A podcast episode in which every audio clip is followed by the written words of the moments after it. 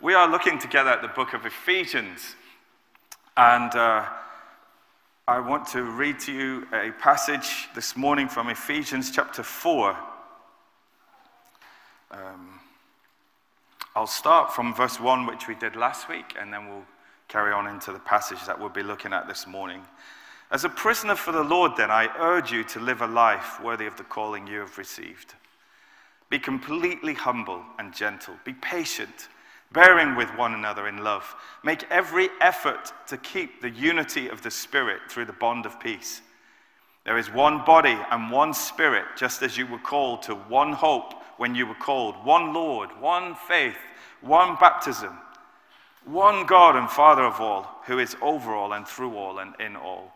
But to each one of us, grace has been given as Christ apportioned it. This is why it says, When he ascended on high, he led captives in his train and gave gifts to men. What does he ascended mean except that he also descended to the lower earthly regions? He who descended is the very one who ascended higher than all the heavens in order to fill the whole universe. It was he who gave some to be apostles, and some to be prophets, some to be evangelists, and some to be pastors and teachers, to prepare God's people for works of service, so that the body of Christ may be built up until we all reach unity in the faith and in the knowledge of the Son of God, and become mature, attaining to the whole measure of the fullness of Christ. Then we will no longer be infants, tossed back and forth by the waves, and blown here and there by every wind of teaching, and by the cunning and craftiness of men in their deceitful scheming. Instead, speaking the truth in love, we will in all things grow up into Him who is the head, that is Christ. From Him, the whole body, joined and held together by every supporting ligament, grows and builds itself up in love as each part does its work.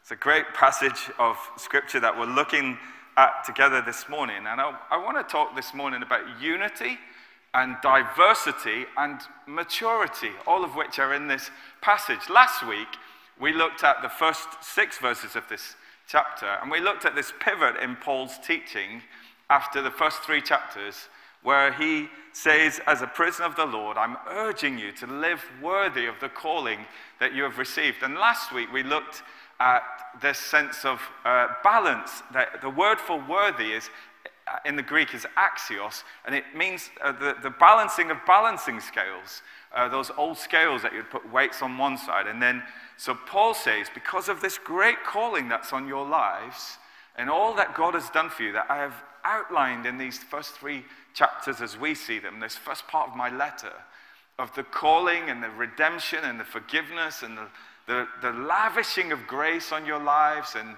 uh, the bringing you into the kingdom of God and the bringing together of Jew and Gentile in Christ and, and the inheritance that you have in the saints and the promises you've received. And because of all this great sense of calling that is on you, I urge you, Paul says, to live worthy of this calling. And then Paul speaks of the character that's required to fulfill the calling and to bring together the unity of Christ. And he speaks to them of being gentle with one another and patient and bearing with one another uh, in love and, the, and, uh, be, and humble. Be humble and gentle and patient and bear with one another in love. And maintain the unity that's given by the Holy Spirit. We don't create the unity, the unity is given by the Spirit of God. We said last week that Jesus died for this unity. He prayed for this unity in John 17 on the eve of his death. He prayed that we, the church, we, the followers of Christ, we would be one as he is one with his Father. As Father, Son, and Spirit are one, so he prayed for us that we would be one. And he said, This is how the world will know that these are my disciples. This will be the testimony of the church to the world, the unity of the church. So Jesus, Jesus died for this.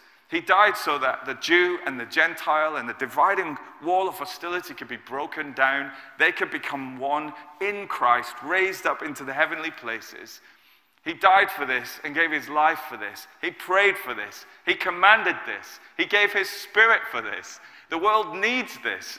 And we are called as the church to maintain this. And what Paul says is make every effort, i.e., spare no effort. Give all of your will, all of your mind, all of your soul, all of your strength to maintain this unity of the body of Christ with the bond of peace, these ropes of peace that tie you all together. Because there's a lot at stake here. So, so Paul's calling them to live worthy, and he's calling them to unity. And he's, and, and, and he's saying to, to fulfill that calling, you're going to have to show levels of gentleness and humility and forbearance, and sometimes just putting up with one another and putting up with difficult characters. And having a, a, largeness of soul is what the word patient means in the Greek setting there. Have, have a largeness, a bigness of soul towards other people. So there's this challenge towards unity that Paul uh, speaks of as he writes to these believers. But what is he calling us to then? Is, is he calling us to some kind of Stepford wives existence where we all have a grin on our face and we're all the same and, and we all like walk around and we all just get on perfectly in this utopia like robots. We're, we're not to be some Christian version of the Stepford Wives, if ever you've read that book or seen that film, where they all kind of get their brain taken out and they're like these perfect robot wives. Paul is calling us to unity, but he's also calling us to diversity. Unity does not mean uniformity, it does not mean that we're all the same. In fact, what Paul goes on to make very clear is that we're not all the same, we're all very different. and God takes together this beautiful collection of people, uh, the, the Shekinah of congregation, the mess of congregation. He puts them all together in one pot and he produces something beautiful and wonderful. Remember what we said in the earlier chapters where Paul speaks of the church being the manifold wisdom of God, which is being presented to the principalities and the powers. And we said that in the, in the Septuagint, which is the Greek translation of the Old Testament, it's the same word for manifold there that is used for Joseph's coat of many colors. And we, the church, are the manifold, multicolored, beautiful demonstration of God's wisdom to the principalities and the powers. There's nothing like the church of Jesus Christ. To show the wisdom of Christ is God's plan A, it's God's plan B, and it's God's plan C. There is no other plan but the church of Jesus Christ. And so we are to demonstrate in our unity, but not in our uniformity, in our diversity, we are to demonstrate the power of God to the principalities and the powers and to this world that there is something in here in the body of Christ that is amazing and that is God given and grace gifted and is for the proclamation of, to the praise of his glory.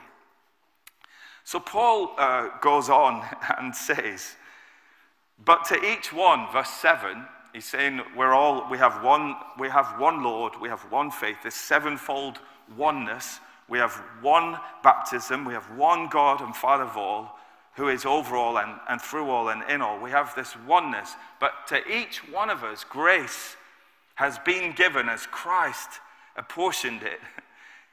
And that is why it says, when he ascended on high, he led captives in his train and he gave gifts to men. What does he ascended mean except that he also descended to the lower earthly regions? He who ascended is the very one who ascended higher than all the heavens in order to fill the whole universe. These few verses here, speaking of uh, Jesus' ascension, descension, and giving of gifts, calls into memory uh, Psalm 68, which is a psalm about a conquering king who wins the spoils of war and then distributes those spoils to the people. And the same imagery then Paul draws on as he, as he pulls out Psalm 68 and he refers to Jesus as being the representation of the victorious king who has won the spoils and is now distributing the gifts to the people. He's saying Jesus descended to the very depths of the earth. He came, we read in Philippians chapter 2, and he lowered himself even to death on a cross. And so God exalted him to the highest place. And, and he is the highest name, and every knee will bow and every tongue confess. So Jesus descended. Jesus uh, led the captives captive. He, he conquered the powers and the principalities through his death on the cross. And now, as the conquering king who has won the spoils, he's going to give out gifts. He's distributing these gifts to the body of Christ. To each one, grace has been given as Christ has apportioned it. Jesus is giving out these gifts to the body of Christ. He's won the battle over Satan and over the principalities and over the powers. He is victorious, and now he's giving out these gifts to the church as he apportions them. And, and we read elsewhere that the, these same gifts are given by God the Father. God loves to give good gifts to his children. They're given by the Holy Spirit. There are several, several scriptures in the New Testament that speak of the Spirit of God distributing the gifts. So God the Father and God the Son and God the Holy Spirit get together and decide let's give this gift to her. let's give this gift to him. This will be a great gift. And I don't know how you are with gift giving and matching gifts that just perfectly match the personality of the recipient that you're giving the gift to. You know, when you receive that gift and you think that is just the perfect gift for me, they've really put thought into that gift. They know who I am, they know my personality, they've given me a great gift. And equally, have you ever received a gift that it could not have been more poorly matched to you? That you think, oh, that gift is awful. So early on in our marriage, Jenny gave me a gift. And uh, we hadn't been married very long, so she was still kind of working out some stuff. And she gave me, and I, I want you to feel the full horror of these next words. she gave me a beige velour suit. beige velour suit. It, it was, it was a, a crime against fashion. It was. I've asked her permission to tell this, don't worry. Um, it, was, it was heinous, wasn't it? Yes. it made me look like, um, like a very well dressed teddy bear. or, or a very hip hippopotamus. so it was quickly recycled to the uh, charity shop. Wasn't the best gift. And I, in fairness, have given Jenny some duffers over the years, but let's move on anyway. Um, but Jesus and God the Father and God the Son and God the Holy Spirit, they distribute these gifts to the body of Christ, and they are the perfectly apportioned gifts that we need and that the body needs. And there are various scriptures. The, the passage that we're looking at today speaks of the leadership, leadership gifts that are given to the church. And he's called some to be apostles and some to be prophets and some to be pastors and teachers and some to be evangelists so that God's people can be equipped for the work of the ministry. But there are plenty of other gift lists in the Bible. If we do a quick, uh, a quick survey of them, um, we've got Romans chapter 12, verses 6 to 8. We have different gifts according to the grace given us, same kind of wording. If a man's gift is prophesying, let him use it in proportion to his faith. If it is serving, let him serve. If it's teaching, let him teach.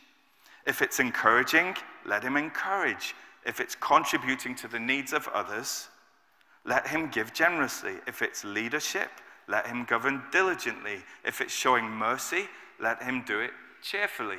So there's this list of gifts, gifts there, and they are given according to the grace of God, and they are different gifts according to the Spirit of God. But whatever gift we are given, we are to use it faithfully. And, and let's look at another one. There's uh, 1 Corinthians chapter 12, verses 7 to 11. Now, to each one, the manifestation of the Spirit is given for the common good. To one, there is given through the Spirit the message of wisdom, to another, the message of knowledge by means of the same Spirit, to another, faith by the same Spirit, to another, gifts of healing by that one Spirit, to another, miraculous powers, to another, prophecy, to another, distinguishing between spirits, to another, speaking in different kinds of tongues, and to still another, the interpretation of tongues. All these are the work of one and the same Spirit, and He gives them to each one just as He determines.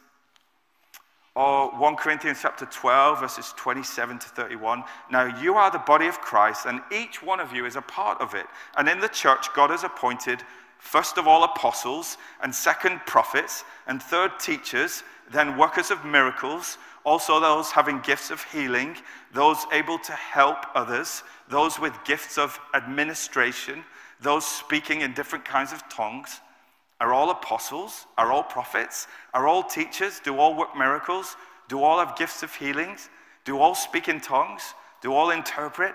But eagerly desire the greater gifts. Of course, the answer to that question is no, we don't have all of those gifts. They are given uh, and distributed to the body of Christ as the Spirit wills. And then finally, uh, in another gift list, we read in 1 Peter 4, verses 10 to 11. And we read there, uh, each one should use whatever gift he has received to serve others. Um, faithfully administering God's grace in its various forms. If anyone speaks, he should do it as one speaking the very words of God. If anyone serves, he should do it with the strength God provides, so that in all things God may be praised through Jesus Christ. So these are the various gifts, and these are not exhaustive lists of gifts. They're exemplary lists of gifts that are given to the body of Christ. And they range from helping other people to using uh, those that are really good at administration, those that are good at serving and helping other people, those that have been given the gift of, of generosity, of giving, those that have been given other gifts of teaching, of leading. There's just this wide range of gifts. There's such a diversity of gifts that, that Jesus has given to the church. So there is unity in the church, but there is also this great diversity. When we read uh, 1 Corinthians 12, verses 4 to 7, we read there are different kinds of gifts, but the same Spirit. There are different kinds of service, but the same Lord. There are different kinds of working, but the same God works in all of them. So it's different, the same, different, the same, different, the same. It's the same God the Father, God the Son, God the Holy Spirit, but it's different gifts and different ways of working and different personalities. And so we have one Lord and we have one baptism and we have one faith and one Spirit. We, are, uh, we have one Father and Lord of all. We are one body. We have this sevenfold oneness, and yet we have different gifts and different outworkings and different personalities. We have this beautiful flowing, manifold wisdom of God to demonstrate his wisdom to the principalities and powers. So we have unity, but we have great diversity. And then we have here in Ephesians chapter 4, we have these leadership gifts that are given to the church. So Jesus, who has descended and ascended and given out these gifts, it was he, it was Jesus who gave some. We, it's not those people choosing it themselves. It was Jesus who gave some to be apostles, and he gave some people to be prophets, and he gave some to be pastors and teachers, and he gave some to be evangelists. Now, I was watching a talk by Rob Farrell, who's a pastor at Whitley at St. Chad's, and he was using, for this, he was using the, a football analogy. And Jesus is the manager of the football team. And he is the great tactician. And he has put various players in various positions on the pitch.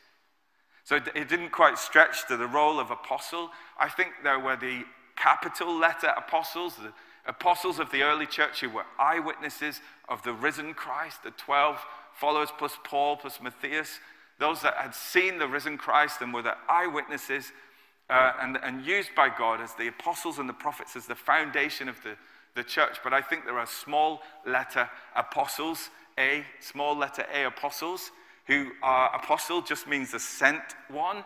Those that are particularly strong in missionary work, those that are church planters, those that initiate new ministries, those that set up network of churches, I think is an apostolic, sent missionary position uh, given by God to the church and is still active today. But also there's the, there's the role of um, there's the role of the pastor and the teacher. The pastor is the central midfielder, and uh, he, he links up different people around the church body, around the team. The ball gets passed to him and he passes it to someone else, passes it out to the winger, passes it out, passes it back to the defender, passes it to the centre forward. The, the pastor is the, the overseer, the shepherd of the people, and is, is uh, given that general gifting. He's like a general practitioner of leadership. You've got in defense, you've got the, the teachers the teacher is the one that teaches the whole counsel of God, that takes the word of God and breaks it down into bite sized pieces and teaches the body of Christ to build it up and to bring it to maturity. You've got the evangelists, who are the ones that put the ball in the net, who get the ball across the line of faith. The evangelists are always goal hanging, they're always hanging out around unsafe people. They are given to the body of Christ uh, to lead people to faith. Now, all of us, all of us are called to share our faith with other people. It says in Peter, uh, be ready to give a reason for the faith that you have. And we are all called to be evangelists. We are all called to share our faith. But there are some given to the body of Christ that have a special gifting to make simple and plain the gospel and to lead people to faith. We saw it in the likes of Billy Graham, didn't we? Where you would you would go to hear Billy Graham speak. I heard him speak at um, Liverpool, at uh, Anfield, and um, sat on the Kop listening and watching these thousands of people listening to Billy Graham give a very simple message. Uh, there, there were probably many people around the world that could have given a more complicated or a more intricate talk but he would present the gospel in all of its simplicity and with the anointing of God on him as evangelist. Then he would invite, people to faith, and thousands of people would stream forward with this gift of an evangelist. We think of Nicky Gumbel, who's been used so tremendously by God as, as an evangelist with the Alpha course that's gone worldwide and has seen millions of people hearing the gospel.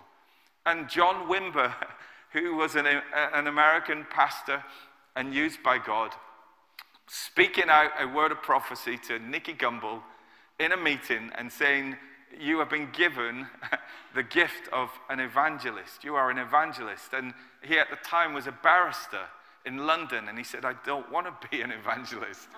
And, and he fell over under the power of the Spirit of God as this word was spoken over him. You are called to be an evangelist. And uh, even though he resisted it, they carried him out of the meeting in the end. Uh, but, but obviously, that was the calling of God on him uh, and is on him still to lead people in a beautiful way to faith in Jesus Christ. It's a gift to the body of Christ, it's a center forward of the team. And then the prophets, if you like, are the captain of the team in the sense of sometimes when, um, when a football team is playing and the, enemy, and the opposite team changes their tactics and changes their formation, the manager needs to get a word to the team to change formation, to change their attack, to, to change their tactics. And the prophet sometimes comes and gives a word from the manager to the team. Here's what God is saying in this season and speaks it out to the body of Christ. It's a word in season, it's an instruction, it's a, it's a direct word from God in the sense of for now, that, that discerns what God is saying. It's used to edify and build up the church. That's the office of a prophet. It's different from those that give words of prophecy or words of encouragement or exhortation. Again, we can all do that. We can all exhort and encourage and build up and give words of prophecy in that sense. But there are those that are specifically called to the body of Christ as prophets to speak into and, uh, speak the specific words of God. Now, if we don't follow our positions and do what God is calling us to do, the team gets messed up. if the teacher who's at the back in defense decides he wants to be a center forward, then the team is going to get all out of shape. If too much emphasis is placed on the central midfield, the central midfield is going to get tired and lose their legs, and the other players need to play their part. Those on the wing who are picking out those who are on the edges of the church and bringing them in and getting them involved in the game. We all have our different spaces and our different places and our different callings that God has given, but they are for the building up and the edification of the church. And God has given these leadership giftings to the church uh, for the maturing and the building up and the unity of the church. And they are all important. And if you look at the uh, verses here that Paul goes on to share, these gifts are given for unity, they are given for maturity, they are given for stability, and they're given for honesty. These are the four things that come out of the passage as we read on, that he, he has given, Jesus has given to the church these gifts and all these other gifts that we've read about. He's given the gift of the apostle and the prophets and the evangelists and the pastors and the teachers. Why has he given them? He's given them to prepare God's people for works of service so that God's people can do the ministry. Sometimes people say things like, the church needs to do this, the church needs to do more of that. The church needs to be more pastoral. The church needs to uh, sing more, sing less. The church needs to. Uh, why can the, can the church do this? Uh, I know this need. Can the church do that? And sometimes the church is seen as an institution or a centralized office, or, but we are the church. We are the ministers. We are God's ministers. We are God's people. So sometimes when, you know, we say the church needs to, There's a need here, and the church needs to meet it. The church is us. We are the team. we are the players. We are the ministers. One church in America that John Stott went to, it said, uh, I think it said senior minister, such a body, associate minister, such a body. Uh, uh, the congregation, uh, all, all ministers or further ministers, the congregation, we're all ministers of Christ. We are all to be equipped for the works of service that we are called to do. So it's the illustration that David has given us over the years of the, of the cox. The, the, the model that the Bible gives us is, is, the, is the cox, the leader, the pastors, the, the fivefold ministry are there to, to coach the team who are rowing the boat and, and doing the work. And some churches have a model that the pastors or the leaders, they're the ones rowing and everybody else is sat in the boat watching. That's not the model of the church that the Bible gives us. The model of the church that the Bible gives us is that the, the leaders of the church equip God's people to do the works of the ministry. You are the ministers. you are the ones to meet the needs of the people. You are the ones to pastor each other. You are the ones to look after one another. You are called to be part of this team. And so Paul says, that, that these leaders, they are given just to prepare God's people for works of service, so that the body of Christ might be built up until we all reach unity. We're called to this unity together, and part of the leadership role is to call to unity. And also, until we reach the knowledge of the Son of God and become mature, the leadership roles and giftings are given to mature the church and help the church to grow up and to grow in their faith, to grow in unity, to grow in maturity, attaining to the whole measure of the fullness of Christ, but also to bring stability. The leadership giftings are given to the church to bring stability. So Paul says, then we will no longer be infants, tossed back and forth by the waves, and blown here and there by every wind of teaching, and by the cunning and craftiness of men in their deceitful scheming. I saw in the news last week of um, a child that had been cut loose on a dinghy. And the Coast Guard was called out because this child was crying his little eyes out. The parents were panicking. The, the dinghy had gone out to sea. It was being buffeted around. Uh, this little child, and the, the uh, lifeboat came out and rescued this child. But Paul says, I don't want you to be like children, tossed around, infants, tossed around on the waves. uh, here and there, listening to that bit of teaching and then that bit of teaching. And I saw that on the internet and I read that on Facebook and, uh, you know, being tossed from here to there to here to there, having no sense of stability or maturity or unity. But the, the body of Christ is to be brought to these places, brought to unity, brought to stability, brought to maturity by the leadership giftings that are given to the church. And, and that is what they are there for. And they also, they, they're there to bring truth, speaking the truth in love. We will in all things grow up into him who is the head, that is Christ. The verb is not actually speaking in the Greek. It's just one verb and it means truthing. truthing in love means whatever you do, whatever you say, whoever you are, that you do it truthfully and you do it in love. And as we do that, as we bring honesty and truthfulness, uh, and do that in a place of love, then that will bring uh, benefits to the body of Christ. Truthing in love. So, God has given by His Spirit, by His will, in His grace, a, a multitude of gifts to the body of Christ, to each one of us. We're all on the team. We are all ministers. We all have a part to play. And He's given to some these gifts of leadership, of the apostles and the prophets and the pastors and the teachers and the evangelists. And He's done that so that the body of Christ can be brought to unity, can be brought to maturity, can be brought to stability, and can be brought to a place of honesty and integrity. And that's all through the grace of God. So, we as a church, some final thoughts.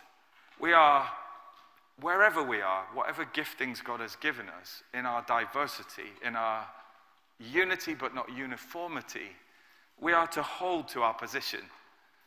Some of us have been given a mercy gift. We are, we are great showers of mercy. We are merciful and compassionate and kind and pastoral, and we look for the outliers and the broken and, and the down and out. And, and God's just gifted you with that gift, and that's your gift, and you hold your position.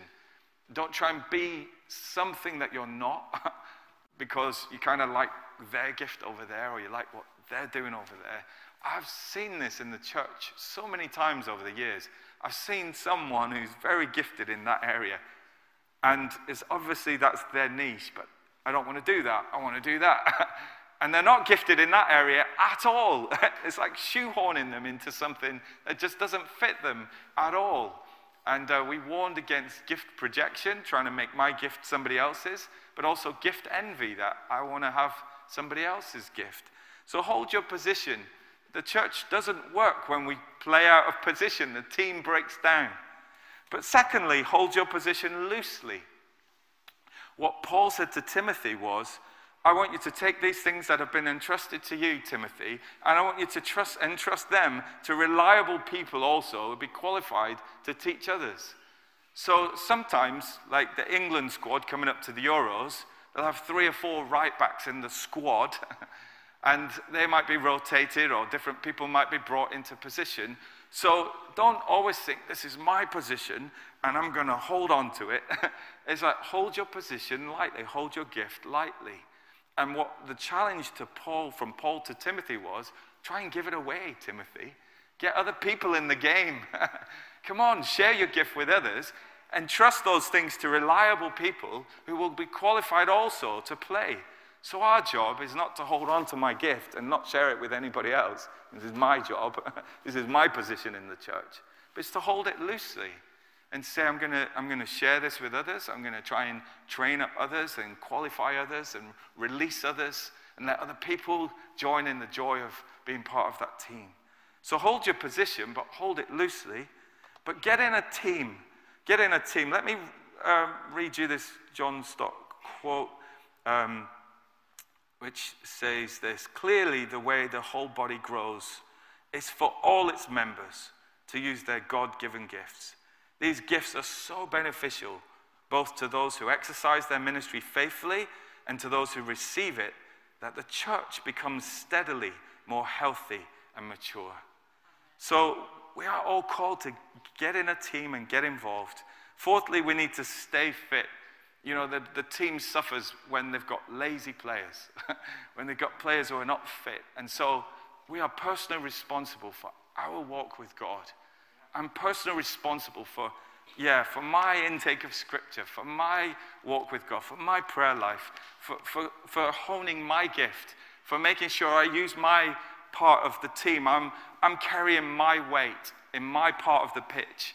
And if I don't, if I get lazy, if I don't do what I'm called to do, then the rest of the team's going to suffer. So stay fit in your position. Do, do whatever you can. There was a, a season where I was the youth pastor here in the church, and I, I, was at a conference and I heard one of the regional leaders saying, You might not be the senior pastor, you might be the youth pastor, but be the best youth pastor you can be in your position. Be the best you can be in your position and stay fit and hone your axe and, and hone your gift. Paul wrote to Timothy and he said, Timothy, I want you to study and show yourself a workman approved unto God who knows how to correctly handle the word of truth. Work at your gift and use it well. So, whatever God's called you to, and as we read out those gift lists, it said, didn't it? If you're a teacher, teach well. If you're a giver, give generously. If you're an administrator, tie it all together and organize everyone. Whatever you are, do it and do it well. And finally, as a team, we win and we lose together. Ephesians 4, verse 16 says, From him the whole body, joined and held together by every supporting ligament, grows and builds itself up in love as each part does its work. We as a team, we, we win and we lose together. When part of the team suffers, we all suffer. when we celebrate each other's victories, we win and lose together. The body builds itself up in love as each part does its work. So there's this great challenge here from Paul. It's a challenge towards unity but not uniformity. It's a challenge towards diversity. It's a challenge to grow up in Christ. And this is how it happens, Paul says. This is how the church grows. This is how the church matures. This is how we have unity. Uh, as, as the church does its job, as the ministers minister, as the leaders equip the people of God to do the work of ministry, then the church can grow up, can grow together, can grow out, it can show the wisdom of God to the world and to the principalities and the powers, and it can achieve that to which it's called. So, the word that Emma shared earlier in the meeting is that God has got these gifts for us. maybe, he's, maybe He's sent some messengers, some angelic beings. Maybe it is a season uh, where He wants to just release some grace gifts and God the Father and God the Son and God the Spirit in this season of our church's life. Like, you know, when you bought somebody a really good gift, you can't wait to give it to them. really excited. This is just going to be the perfect gift for them. I think sometimes, yeah, the Bible says God delights to give good gifts to his children. He's the Father of lights. And, and God's got gifts for us as a church. And God's got gifts for us as individuals. He just loves to give us gifts that are perfectly apportioned for us and, and for our time of life as well. So let's be ready to receive those and let's be faithful in the use of them. Let's pray. Heavenly Father, we thank you for the body of Christ. We thank you, Lord, that you have called each one of us uh, for this season and you have given grace gifts. And I pray for this people, Lord, and those watching online. And I pray, God, for the, the apportioning of these grace gifts, that they would be used for the glory of God, that they would bring this sense of unity and maturity and stability, Lord, within the church of Jesus Christ. And I, I pray, Lord, that if you have, if it is a season of, of distribution and giving of gifts and releasing people into ministry, people getting on the team and having a go.